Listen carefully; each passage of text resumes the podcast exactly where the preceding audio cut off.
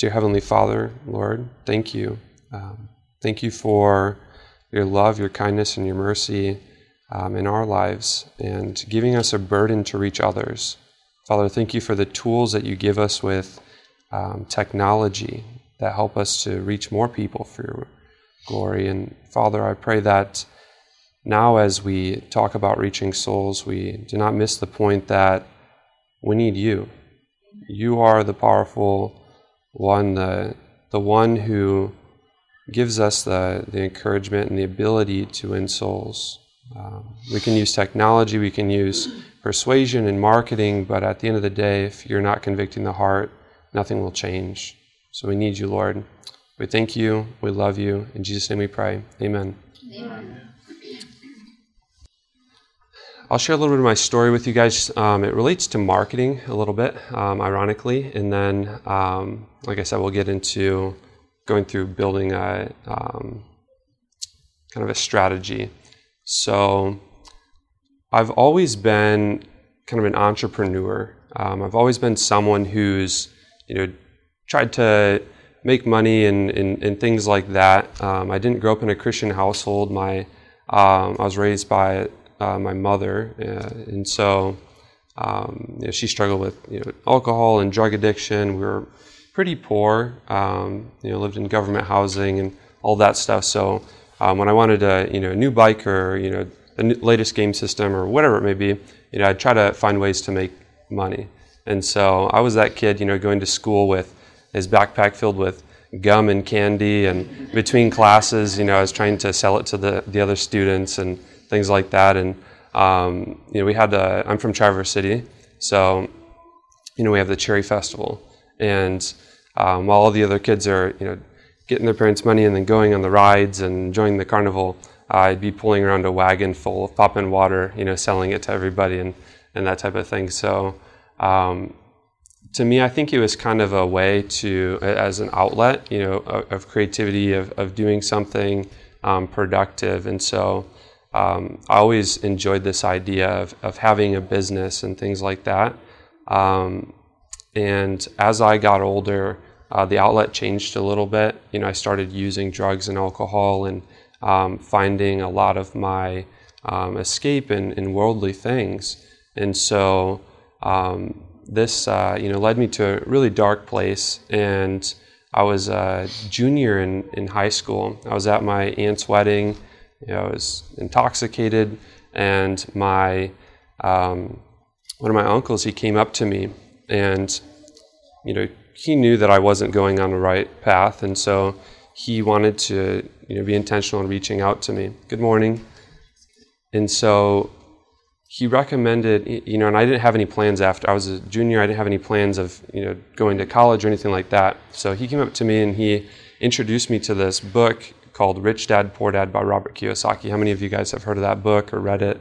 Yeah. So that book, you know, it um, kind of breaks down the different ways of making money. You know, being an employee, owning a business as someone who's self-employed, having a big business where you're building assets, and then ways to invest. So to me, this really opened up my mind of different ways of making money and business opportunities and things like that. And so um, from that point on, I started searching. You know, going online and googling things and trying to figure it all out, learning about business. And um, one day, I had a friend who called me up she's like, hey, you know, you have to jump on the phone with my friend. He's got this crazy business opportunity. We're going to make a bunch of money. You know, I'm, I'm 16, 17 at the time, so I'm really naive, and I thought it was a, you know, really um, great opportunity. And so I ended up talking to this person, and ended up being a multi-level marketing company. How many of you guys have ever heard of multi-level marketing before? You know, like Amway or um, Avon or you know, Mary Kay, something like that, right? So this one was a health and wellness company um, that sold um, a healthy energy drink, if there is such a thing, right? so they sold a healthy energy drink, and you know I was really naive. I thought I was going to make a bunch of money, so you know I took all my money at the time. It was like five hundred dollars, and I bought their starter pack. And from there, um, they said all you have to do is make a big list of everyone you know, invite them to your house, and you're going to give them all the product. They're going to try it and then you're going to make a bunch of money and get rich. And I was like, okay, that sounds really easy. So I did that. You know, I invited everybody over. Um, told them about the business. They drank all my energy drinks, left, and nobody signed up. so, um, you know, it was, I, I, obviously I didn't get rich right, right there, but I was naive. I really was determined. I was a little bit stubborn. And so I wanted to figure this thing out. I wanted to figure out how I was going to make money with this business model. So after all my family members and friends pretty much told me no, um, I went to the internet. And that's where I discovered the power of online marketing. And so in online marketing, um, at that time, this was about 2012, 2013. And so Instagram was just becoming a really popular platform. Um, it was really blowing up, getting a lot of traction. And so usually when social media platforms start out, they don't have as many like terms and conditions and policies in place where there's so many restrictions. So back then I was able to hook this software up that would go out on my behalf and engage with other people's um, you know accounts and go like their photos and comment on their you know photos and follow them and stuff like that. So what this would do is it would get their attention. They'd say oh who's this chris guy? Why is he following me? Why is he liking my stuff? Right? Then they go to my account and they'd see that i had pictures of you know the product and these different things. And there was a link in it and a, a headline that said "I want to make money and get healthy, click the link below. So they click the link, and it would take them to a simple one page website. And on that website, um, it had a video that broke down the, the opportunity, the business opportunity, and talked about the products. And if they were interested, they could put their name, email, and phone number. This is a simple landing page to generate leads. And what would happen is when they press the submit button, it would go to my email, I'd get a notification, and then I could call them up. I had a script that I had you know, been working off of. So I was generating leads for myself. I call them up. They're, they're warm leads. They're already qualified, and I'd close them. So I started doing this, you know, learning all the technical side and generating leads and learning how to sell, and uh, it was going really good. Right. Good morning. So it was going really good, and um, I was learning a lot. And this is really where it started for me. This is where it started. Um, so I've been in online advertising since about 2012, 2013, and when I started moving up that company and started making more money and building my network and all this stuff, they start giving you books, right? They start giving you books and training courses for personal development. So I started reading books um, from Brian Tracy and Zig Ziglar and um, Earl Nightingale and all these guys um, and some other ones. And these books were seemingly harmless in the beginning because you know, it talked about a lot of good things. I thought, you know, thinking positively um, and creativity and dealing with people and all these different things. So um, I actually experienced a little bit of, a, of, of life changing, you know, had a little bit of a life changing experience from those, you know, those books and that reading material. Um, but eventually, it moved into something that was very different. I unconsciously became spiritual and religious the beliefs that I had had to do with, um, you know, uh, energy and attracting things into your life, and you know this this new age spiritual stuff. And I didn't realize that I was in some type of religion. Right? I didn't, I didn't realize that that's what was going on. So um, my my clicker's paused here. Cool. So um, while I was, you know, while this was happening. Um, you know, I was learning how powerful marketing really is. Um, this is a little, you know, picture of me down at the open space in Traverse City and sharing it to these guys, and none of them signed up. They all walked away with my energy drinks. Um, and I was reala- realizing that marketing has the power to start and end wars, elevate people to positions to power. You know, politics use marketing very well, and ultimately it had the power to spread religion, right, to the masses. And what was happening was false religion was being successfully marketed to the masses, um, and it was being done so well that the people consuming it had no idea that that's what they were in, right? And that was my case. So um, this this really began my you know, that company that I was working with. They ended up getting shut down by the Federal Trade Commission. So um, you know, so it happens. Uh, so I ended up uh, getting really into this spiritual stuff, like you know, I was meditating and doing all the New Age stuff. And you know, I didn't really grow up with a religious background, so this was the time where I started really seeking after truth. And I started looking at all the different religions, and I found that Christianity has the most historical evidence, archaeological evidence, scientific evidence, right? So it made sense to me as a worldview. It was the most compelling worldview that I found. And when I became a Christian, you know, I still held on to a lot of these other weird beliefs, and I was searching around for truth. I didn't understand the Bible. I couldn't. It just didn't make any sense to me. And so, as I was searching, uh, I was going to all these different churches: the non-denominational church, the Pentecostal church, the Baptist church, the Lutheran church, all the different churches, and just trying to figure out what what everybody believes. And every time um, I'd go into these different churches, they'd all say the same thing: "We have the truth. We're the right church." Right? And this gets really confusing. You're like, okay, something's weird here. Everybody thinks their church is the right one. So while that was happening, um, my grandfather, which happens to be sitting right here, this is my grandmother sitting next to him, um, would we'd have conversations on the phone. You know, he, he found out that I was getting interested in spiritual things and going to these other churches and checking them out. And um, he, he would tell me, hey, you know, my, my church is the right one. It's the Seventh Adventist church. And I was like, okay. Um, you know, you tell me a little about what you guys believe, you know, and, and I was like, man, this sounds a little weird.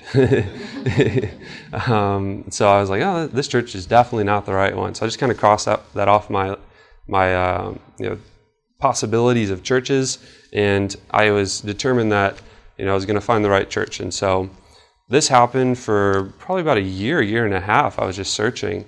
Um, and all along the way, kept having conversations with my grandfather over here, and he kept bringing it up until finally one day, um, they were headed down to Florida actually uh, within a week, and so I just wanted to give them a call, see how they're doing before they left, and everything like that.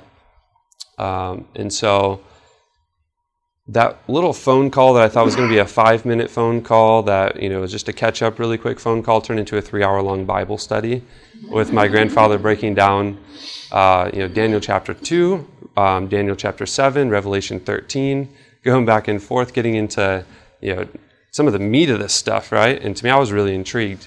Um, now, rewind probably three, four months prior to that, I was at a Christmas party, and they gave, my grandfather gave me this binder, and it was full of you know, amazing facts Bible studies, the, the historical ones, and he gave me some bookmarks and GLOW tracts and this colorful binder, and hey, you know, Chris, you, you really need to you know do these, and I was like, oh, thank you, and so you know I I just kind of tucked them aside and I didn't do anything with them. Um, after that phone call, I was like, hey, Grandpa, I'm going to do those Bible studies. So I pulled them out and I started going through them, you know, one by one by one, and I was just blown away. It was the first time I could ever, you know, understand the Bible and what it was saying, and it just made so much sense and it was life changing. Like immediately, my life was just changing before my eyes. And so I ended up going through those Bible studies in about a week and a half. I'm the type of person that when I do something, I'm just all in. And so after that, um, I eventually I, I, called him up, and probably a week or week and a half later, something like that. And I said, "Hey, Grandpa, I'm a Seventh Adventist." he said, "Oh, okay."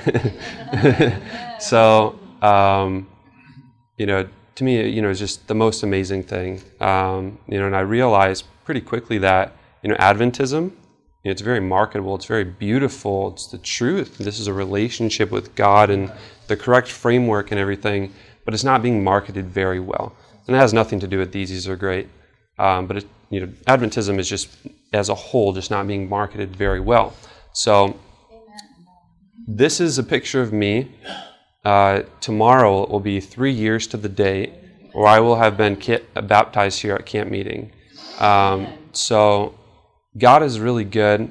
And something that I want to mention is that, you know, I, I, I have a, an agency and we do work for commercial clients where our primary objective is to make a profit.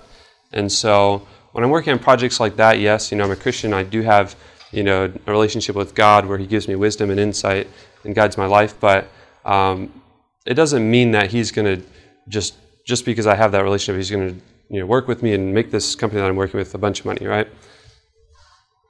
What we have that's very different than if you're working in marketing for a secular company or even any other church or anything like that is we have the power of the Holy Spirit. We have an advantage, right? Like marketing is limited usually by your own efforts because you know you're trying to persuade someone to take an action. Well, it's really hard to do that as a human, right? How many of you guys tried to get someone to do something before? We've all tried to do that, right? And a lot of times it's really hard. Well, when you have the power of the Holy Spirit who can, good morning. Hi, good morning. When you have the power of the Holy Spirit who can speak to the heart of someone, it's a different story, right? So this is something that I think is really special. We have the help of Jesus Christ, we have the help of the Holy Spirit. Um, so after this, you know, I'm on fire. I go canvassing. So there's me right there. Um, and I was actually standing out in front of, I think, the cafeteria or, or gym. Yeah, oh, oh, it was the church. Okay. So, um, yeah, God is good. And then from there, I went through Emmanuel Institute. And then I went to campus, the Center for Adventist Ministry to Public University students. There's me. And, um, you know, I just, uh, I just wanted to learn how do I share this with people? How do I win souls? You know, this changed my life. I want to change others' lives. So this is my friend Haley. She uh, is actually someone who was in my downline in my multi-level marketing company. That's how we met. And when I came into this, you know, she was someone who was also into the new age stuff and going on her spiritual journey. So I started doing Bible studies with her, and then she ended up getting baptized, and now she's, you know, she works with campus, and she works at Campus Abel now, and all that stuff. So God is good. You know, when you make a decision for Him, it can dramatically not only impact your life, but the lives of others. So, um, as I was going through Emmanuel, as I was going through these different um, you know, trainings with canvassing and all this stuff, I realized really quickly that evangelism is very similar to sales and marketing. My sales and marketing experience that I had prior um, to coming into the church, you know, this is just a framework that I was able to kind of put some of these other things I was being taught into, and it and it really just made a lot of sense to me. So I learned, I realized that, and this is one of the quotes that you know I think maybe the first day at Emmanuel they read this, and this is where it just all clicked. Um, this quote's from Ministry of Healing. You guys probably heard this quote before. It's, it's pretty well known, but we'll just read it really quick. So it says Christ's method alone will give true success in reaching the people. The Savior mingled with men as one who desired their good. He showed his sympathy for them, ministered to their needs, and won their confidence. Then he bade them follow me. Accompanied by the power of persuasion, the power of prayer, the power of the love of God, this work will not, cannot be without fruit. So I, I really love this quote, and I love it because it's a promise, right? It's a promise that if we follow this method, it will not be without fruit, right? So, what we're going to be doing with online advertising is we're not reinventing the wheel. I'm not going to show you guys some strategy that I've pulled out of nowhere. I'm going to show you Christ's method of evangelism in an online context, a way to build relationships with your community prior to asking them to come to your church event, your cooking school, whatever it may be, right? A lot of times we skip those steps, you know, and we expect the church members to be out there building relationships with their local community for sure, but sometimes that's not what that's not what's happening, right? So there's different stages in the cycle of evangelism and things like that, and we'll get into it in a little bit. But um, another thing I wanted to bring up with this is this word right here. It says accompanied by the power of persuasion. Now, some people think that persuasion is a bad thing. Now, persuasion is, um, it's important to define it because there's a big difference between persuasion and manipulation. Okay? Persuasion is when you're trying to get someone to do something that's really good for them, right? It could also be good for you too. You could benefit from it, but it's definitely good for them. And manipulation is when you're trying to get someone to do something that doesn't benefit them, but it only benefits me, right? So there's a difference here. So persuasion is not a bad thing. Jesus used persuasion. Mark Finley, who was speaking last night, he wrote a whole book called Persuasion, right?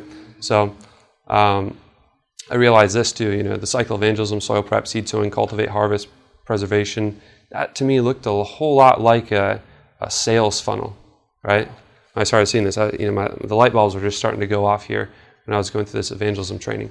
Um, and I realized as well that the, the primary method for outreach in the Adventist church is using these reaping series, these evangelistic series, these things, right? And as a whole, collectively, the Adventist church is spending a lot of money, right? A ton of money, and they're not getting very great results. They're spending a couple hundred dollars for, to get one person to attend a seminar. Now, if I did that for some of my uh, commercial clients, I'd get fired right away. So, um, to me, there was something, you know, something a little bit off with this. So what I did is I started an online advertising agency called Advent Digital Marketing, um, and this allowed me to start working with organizations like ASI, GYC, Adventist Review, the General Conference, and doing different projects for them. Um, so I've been able to get a lot of experience marketing within the Adventist Church, and you know, all, all of that which has been an amazing blessing. And uh, you know, God, you know, I could have never pictured this when I gave my heart to Him. I could have just never pictured this, right? Like I didn't see this, but he did, and he was orchestrating it the whole time, which is just awesome. So through that, um, it was at a meeting for ASI. I met this um, uh, organiza- this girl that was working with this organization called um, the Center for Online Evangelism. I'll go back to that slide in just a minute. And the Center for Online Evangelism is an organization that has been around for about 10 years um, in the Adventist Church. And what they've primarily done is um, something called search engine optimization. Now, I want you to view digital marketing as you know this tool bag, and there's a bunch of different tools that go into that tool bag. Search engine optimization is one of those tools, right? You have Facebook ads and social media and videos and websites and yada yada yada. They all go into these bags, right? So, search engine optimization has to deal with the organic search results that you type in or that you get when you type in things on uh, Google and Yahoo and Bing and those different platforms. So They've been doing it for you know different churches and organizations within the, the Adventist Church for the, about the past 10 years. And I ran into them and we realized, hey, our mission is very similar. And they are not offering the services that I'm offering with pay per click and social media marketing and all these things. They're primarily focusing on search engine optimization. So I saw that this was amazing. You know, it's an amazing opportunity to kind of join together and start working together. So um, about two months ago now, I started working for them. I, so I work part time for them, and I also still have my agency where I work with my clients as well. Um, and what was you know so cool about this was that while I was in the Adventist church and going through all those experiences, I just kept wondering why isn't the church doing online marketing? Why isn't the church doing online marketing? I mean, they're doing nothing. Like I, you know, I'd go on Google and I would type in Adventism, I'd type in Ellen White, I'd type in those different keywords, and every time I'd get negative things, you know, cult, you know, Ellen White's a false prophet, all this terrible stuff. And this statistic is just mind blowing. 60% of people stop attending their reaping series or cooking school or whatever it may be after they just simply do a quick Google search, right? So when I found out that there's this organization I got excited, right? Because they are actually working on a project right now for the General Conference that will take place over the next few years.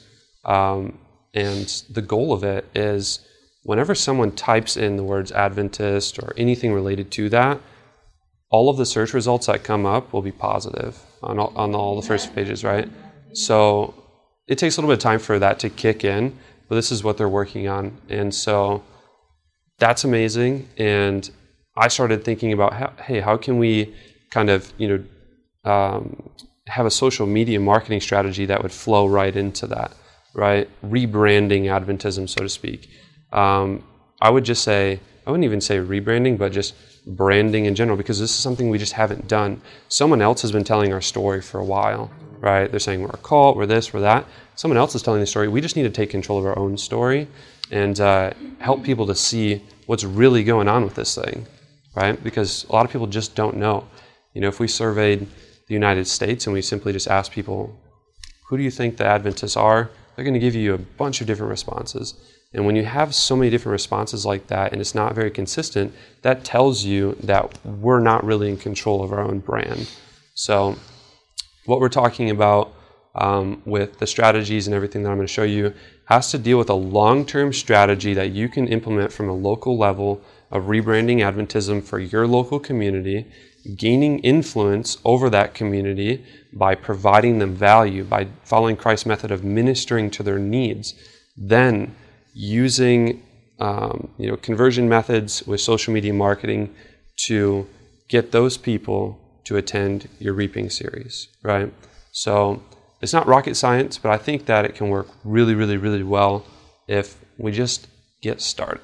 So um, I believe that the biggest mission field is online, If you look at it, there's about uh, 4 billion people online around the world. That's a whole lot of people. Um, social media is very ripe. Facebook, 2.1 daily billion or 2.1 billion daily users. YouTube, 5 billion uh, videos watched every day. Twitter, 321 million monthly users, and then Snapchat, 191 daily, million daily users. And I'll have some of these stats and quotes and statistics and things on the research uh, sheet that you guys will get afterwards uh, if you visit the link that I provide. So don't feel like you have to write it all down. Um, and this is the one that really surprised me. So you can go on Google and you can do a search volume um, report for specific keywords. So I, I, literally just typed in these keywords right here, uh, and then a few others that are just simply variations of these. And this is the number that I got. 585,300 people are searching Google every single month in the US for End time prophecy is God real? Sabbath, mark of the beast. Why does God allow suffering? Bible study, second coming of Jesus in churches near me. That's a lot of people who are searching for things that we have the answer to, right? So I believe that it's ripe and um, it's something that we can do to uh, reach our local community. So, quickly, why does online marketing work so well? Well, all you have to do is follow the attention. And writing, it's been around forever, you know, beginning of time. Then you have the printing press, which, you know, Ellen White wrote about um, quite a bit. And what happens whenever technology is uh, kind of transforming into new technology um, and progressing is you have the attention that follows it. So when this came along, you know, people were able to be reached by the masses. You know, you have, you know, mail orders and all kinds of different things. Then telecommunication. How many of you have ever gotten a telemarketer calls to your phone? I get them like 10 times a day. I'm tired of it. Um, radio, right? Radio ads, television, television ads. Then the internet comes and it just blows up, right? You get all these different ways. So, um, basically, why does online marketing work so well? Well, you just follow the attention of the people. Where do the people? Where are the people paying attention? Where are the eyeballs? Get in front of the eyeballs, right? And so, I'm not saying that none of this stuff works. Actually, the strategy I'll teach you has to do with how do you get higher conversions with your mailers, with your billboards, with these other things by using a cross-channel approach to your online mar- or to your marketing um, methods for your church. So Another thing about online marketing and why it, why it's uh, works so well is it makes big data accessible and affordable. So, you know, if you were going to go out and purchase a bunch of data, um, it's going to cost you millions of dollars. It's going to cost you a lot of money to access that data. Now, whenever you run or whenever you create a, an account on Facebook or YouTube or Google or whatever it is, um, and you're using the ad platforms that I'll teach you how to use, you can access data, right? Interests and uh, affinity audiences and all these different things where this software owns the data and it's allowing you to access it so that you can target the right people. Now, if you wanted to go and try to get all that data to do it on your own, it's going to cost you way too much money to do it on your own. Um, another thing is that whenever you run a campaign, you're getting immediate feedback. You're seeing who's interacted with your ad and um, you know which ads they interacted with if they clicked, if they went to the website, all this different stuff, right? So it allows you to see, uh, it allows you to get that data and then make data driven decisions to better the performance of your overall marketing initiative.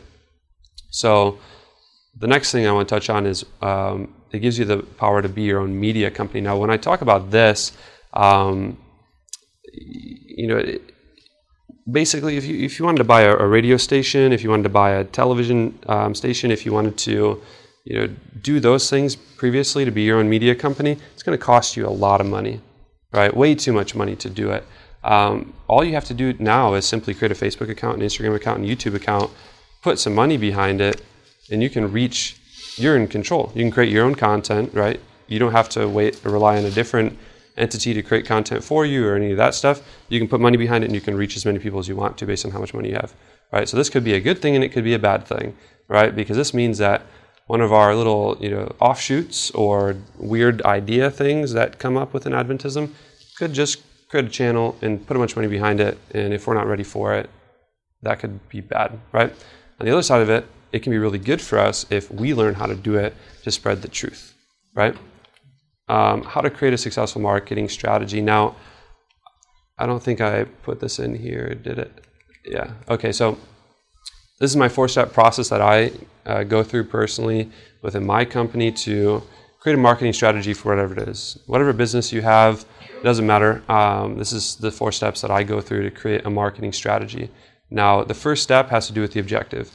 Simply, what are you trying to com- accomplish with it? Um, and then the audience, who needs to make a decision in order to accomplish the marketing objective? Message, what needs to be communicated to the audience in order to uh, move them to a decision that accomplishes the marketing objective? And then where does that message need to be communicated to them, right, for the channel? So we're going to go through them here and break them down a little bit. And then tomorrow, we're going to actually use this um, outline to create a strategy for marketing for local churches.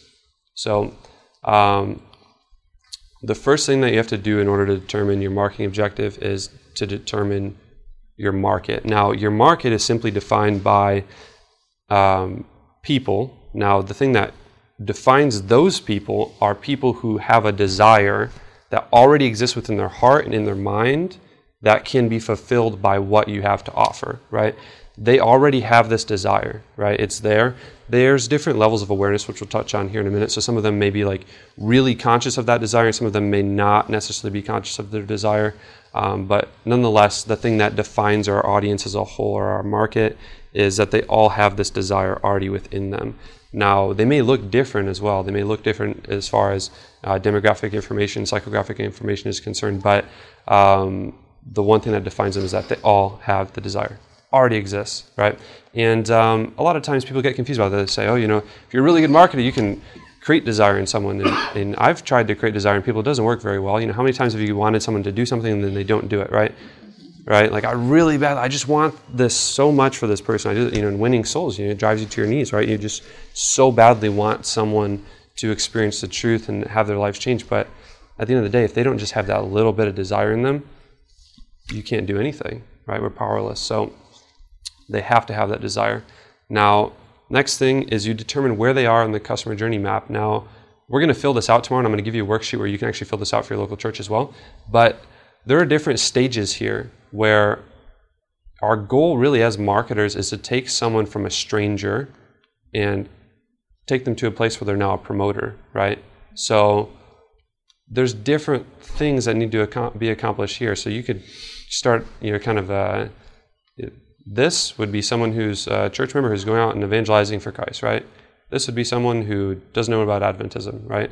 We bring them through these different levels to turn them into that.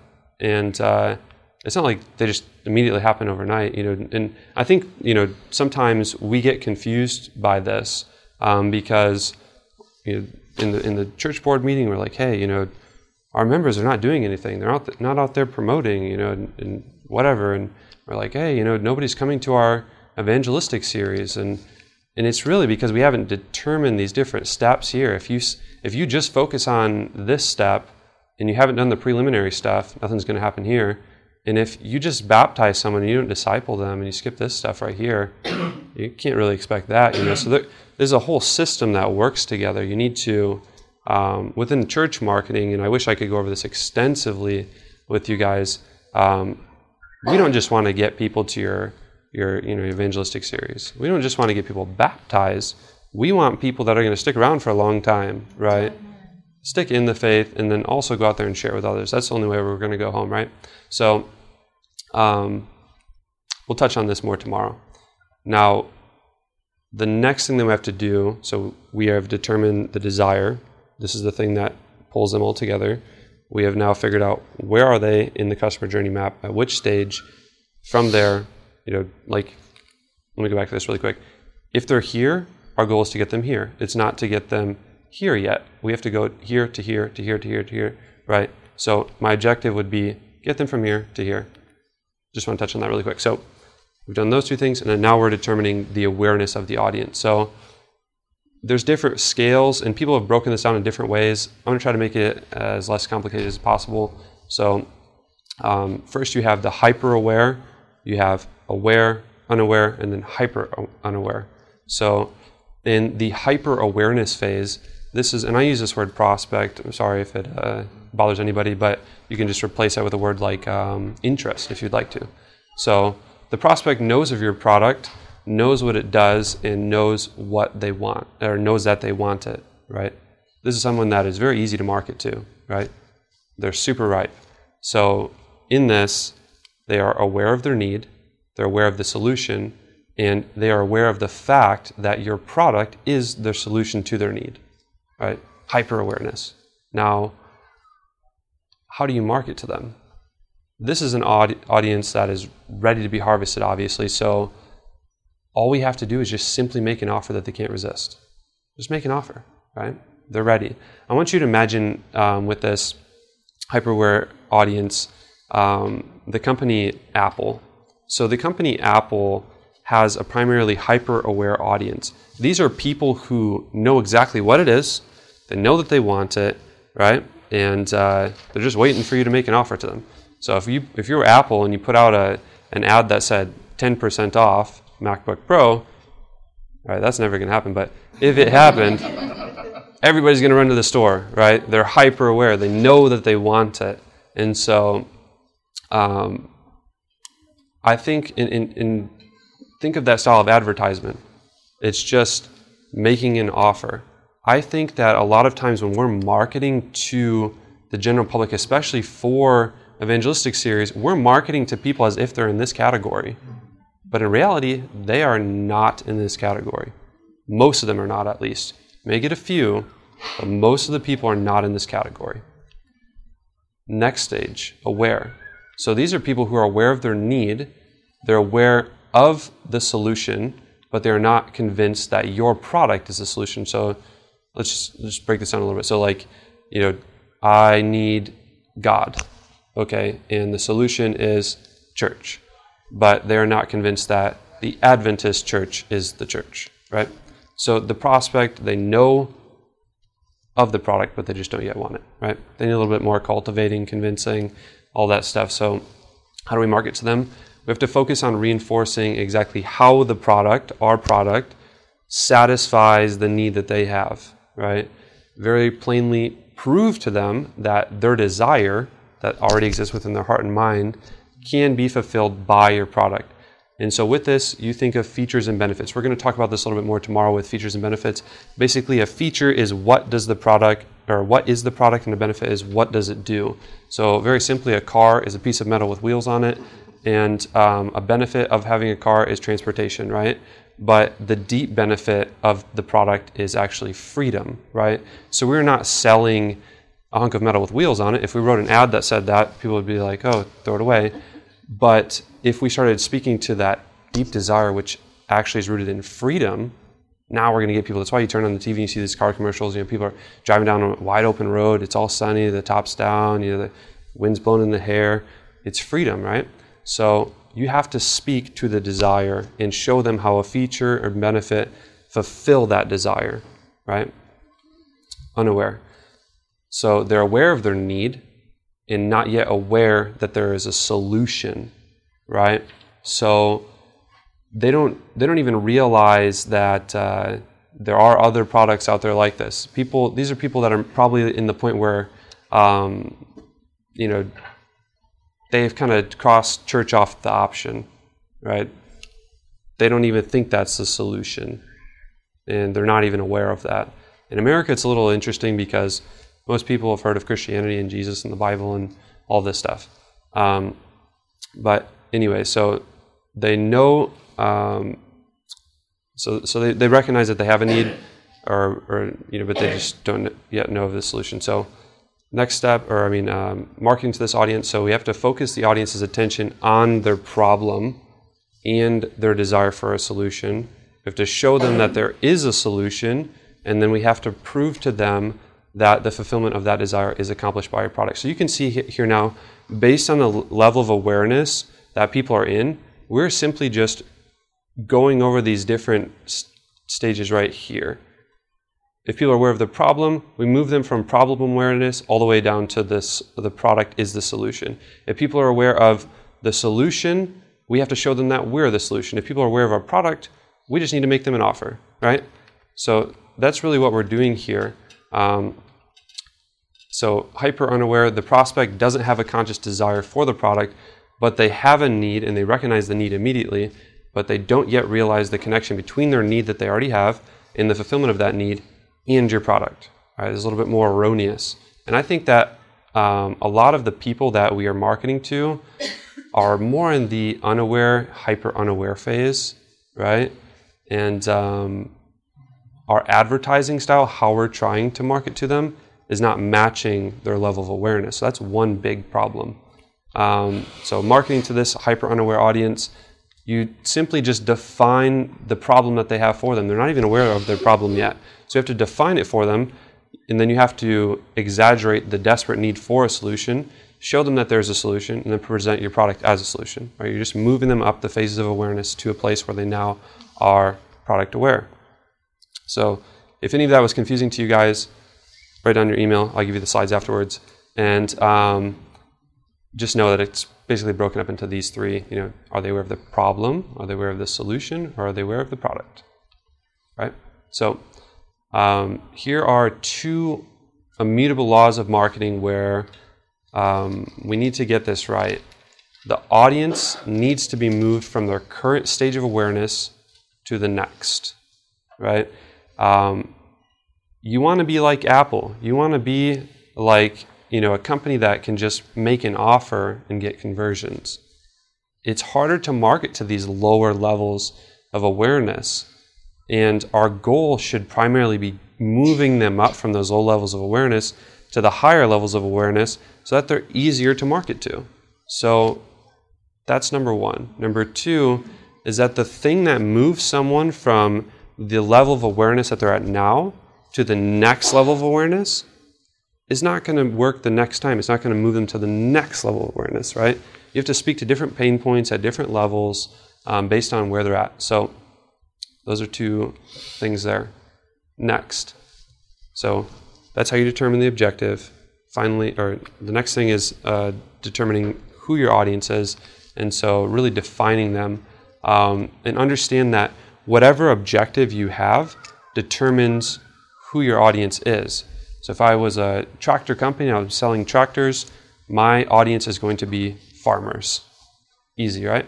So our objective determines our audience. And if we don't know who our audience is, we'll never reach them, right? So we need to define them. And then when we try to reach everyone, we end up reaching no one. So we have a call that tells us to reach every kindred, tongue, tribe, and nation. Now, sometimes we're just like, who's the audience? Well, everybody needs Jesus, right? And it's true. It is very true. But your local community looks different than another local community, right? So you need to be reaching and focusing on your local community. Who are those people? Define them. So I'll give you some tools. Um, one of them is census data, and you can either use factfinder.census.gov or other ones. You can literally just Google census data and you can get a bunch of stuff.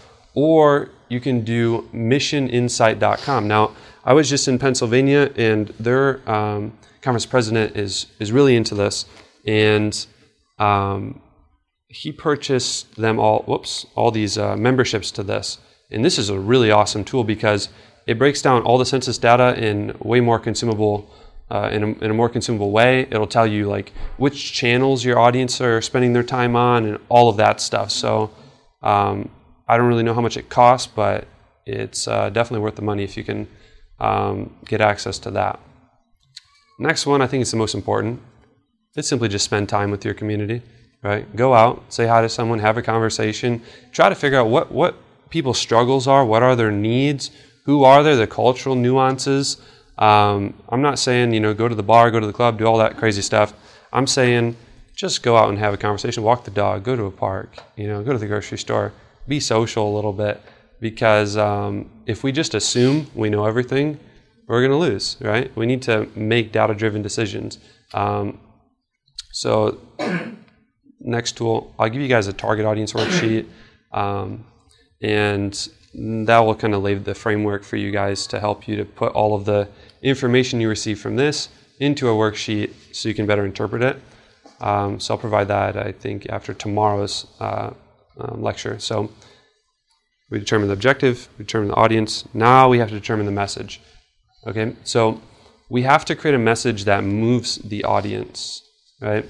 And our audience, who they are, what their desires are, what their problems are, what the solutions to those problems are, your specific features and benefits, which are the solutions to those problems, or you need to craft it that way. Those determine your message, right? Because all of that stuff is pulled out from your audience. So it's really hard for me to write, um, you know, copy for a billboard, a mailer, a TV commercial, a radio script, or even a Facebook ad if I haven't done research about who my audience is and who I'm trying to reach. Because when they read it, they need to they need to resonate with it. How many of you guys have ever sat through a church sermon and at the end you were like, "Man, this was this was written for me." Right? This spoke right to my heart today. This was the perfect. You know, it's because in homiletics, when uh, they teach you how to preach, what they do is they'd say, know, know your audience, right? Know your congregation, know your church member, know their pain points, know, their, know these different things about them, so that when you're up there, you're delivering messages that are practical and people are actually going to walk away with something. So it's the same thing here. We just have to know who we're trying to reach um, and to know them really, you know, intimately, like psychographics and you know demographics, and just really hone in on who are they, what motivates them. You know, they're they're real people with fears and desires and and uh, you know all of these different things. So we have to know that stuff. Um, finally, step four is where we determine our channels. So just checking the time really quick. All right, we're getting pretty close. Channels. Um, how do we determine where we're going to communicate this message to them? Uh, all we have to do is figure out where our audience is paying attention. Where are their eyeballs?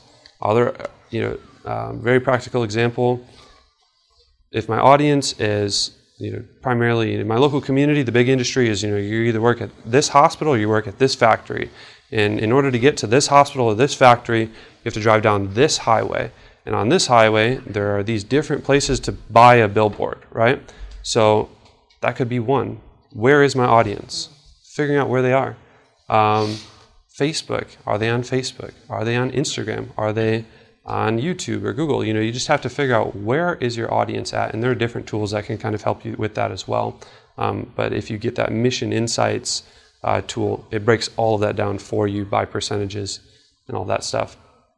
So Ellen White has a, a few quotes about um, this type of stuff, and I think it, it, you can pull some things out. I think really um, build a pretty pretty good case for this whole online marketing for evangelism thing. So um, she's saying, from Christ's methods of labor, we may learn many valuable lessons. He did not follow merely one method in various ways. He sought to gain the attention of the multitude, and then he proclaimed to them the truths of the gospel. So, um, primarily right now, we're using one method, right, to, re- to reach people, right? And so we need to diversify that a little bit. Diversify our marketing budgets to kind of cover these other bases where I think we're, we're losing a lot of opportunity by not, you know, trying to reach people there. So trying different things to reach people. And then um, this one, let every worker in the master's vineyard study, plan, devise methods to reach the people where they are. Um, we must do something out of the common course of things. We must arrest the attention um, and basically, she kind of alludes to the fact that we are living in end times, which um, we are. And uh, we need to get busy working for sure. So we need to arrest the attention. We need to speak to people's desires. We need to use Christ's method. And so I believe that the harvest is plentiful, but the laborers are few, right? One of the things that excites me about online advertising is that it allows you to build relationships with people, which is the key thing that we're not doing. Build relationships with people at scale. If I wanted, if I'm a pastor and I go out and I knock on doors in my local community just to simply say, hey, I'm Pastor so and so, I met the pastor down the street, just wanted to say, hey, if you ever need anything, feel free to come by, right? if I was just trying to do that with all my community members and build relationship, I would never do it. There's no way. There's no way you can be a pastor with, with the schedule and, and all of the things that they have to do and go around and do that, right? And the community members should be out there, I mean, the church members should be out there building relationships with their communities and neighbors, but you know, let's be real, they're not always, right? And so if you are able to use social media and put money behind it and then target your local community, you can reach your a large portion of your community for a few hundred bucks, right? And you can do this on a consistent basis, and they'll start to know who you are, and they'll start to see that you're a real person, right? And you're relatable, and uh, you'll be able to deliver messages, all the all the beautiful truths. You know, we have a lot of beautiful truths within the health message that can help a ton of people, and uh, we can put those truths on there um, to gain people's uh, confidence in what we're talking about to build an influence to show them that we care so that they can care about what we're talking about. And then we can simply make an offer, right? Because if you follow the strategy that I'm going to outline for you tomorrow, what you're doing is you're rebranding Adventism and you're moving people up to the higher levels of awareness so that when you market, people are ready because they're waiting for an offer. So, um, tomorrow, it's going to be how to build a successful marketing campaign for churches. And here's the link for today's resource. So today's resource has to do with um, kind of building a case for online marketing. It has some of the quotes and stats and things in, in it that I shared from this presentation. Um, it is a bit.ly link, so it's bit.ly forward slash win souls online. That's bit.ly forward slash win souls online. So um, what will happen is you're going to go there, it's going to open up Facebook Messenger, okay? And at the bottom, there's going to be a little button that says Get Started. It's going to say, Hey, Tom. Hey, Sarah. Thank you for uh, connecting with us on Messenger. Is this your correct email? It's going to pull in your email from Facebook. All you have to do is click on it, and then from there, it's going to give you the PDF with this document. Right? This is a way for us to stay in touch. Uh, and I, if we have time, I'll show you guys how to do something like that because in the old times we've been building email lists, right? And now open rates are like 5 10% if you're lucky. So it's hard to reach people on email. With this, this is a Facebook Messenger bot where we get 80 to 90% open rates because when we um, send out a broadcast, like a bulk email, people get the notification right in their pocket. They open it up, and they say, oh, Center for Online Evangelism sent you a message. And now they open it up and they can watch the video or go to the um, newsletter or whatever it is that we're putting in there. So, um, you know, imagine if you had a list of your community members and you can follow up with them um, on a regular basis. So, I'll show you how to do something like that if we have time in the last presentation. But um, let's close with a, a, word of prayer. Dear Heavenly Father, um, Lord, we love you, and um, we just want to see you come. We want to go home. We're tired of this world. We um, we need to re- reach our community. We need to build relationships with those people, Lord. And we pray that you'd give us the wisdom and the insight to know exactly how to reach our neighbors, um, soften our hearts, sanctify our souls so that we can show your character to the world, so that we can love people we thank you, God. I pray that you'd be here at this camp meeting um, with all the other seminars and what's being taught. Um, continue to be with us throughout the day to keep our minds focused on you. We thank you, Lord. We love you. In Jesus' name we pray. Amen. This media was brought to you by Audioverse, a website dedicated to spreading God's Word through free sermon audio and much more. If you would like to know more about Audioverse, or if you would like to listen to more sermons, please visit www.audioverse.org.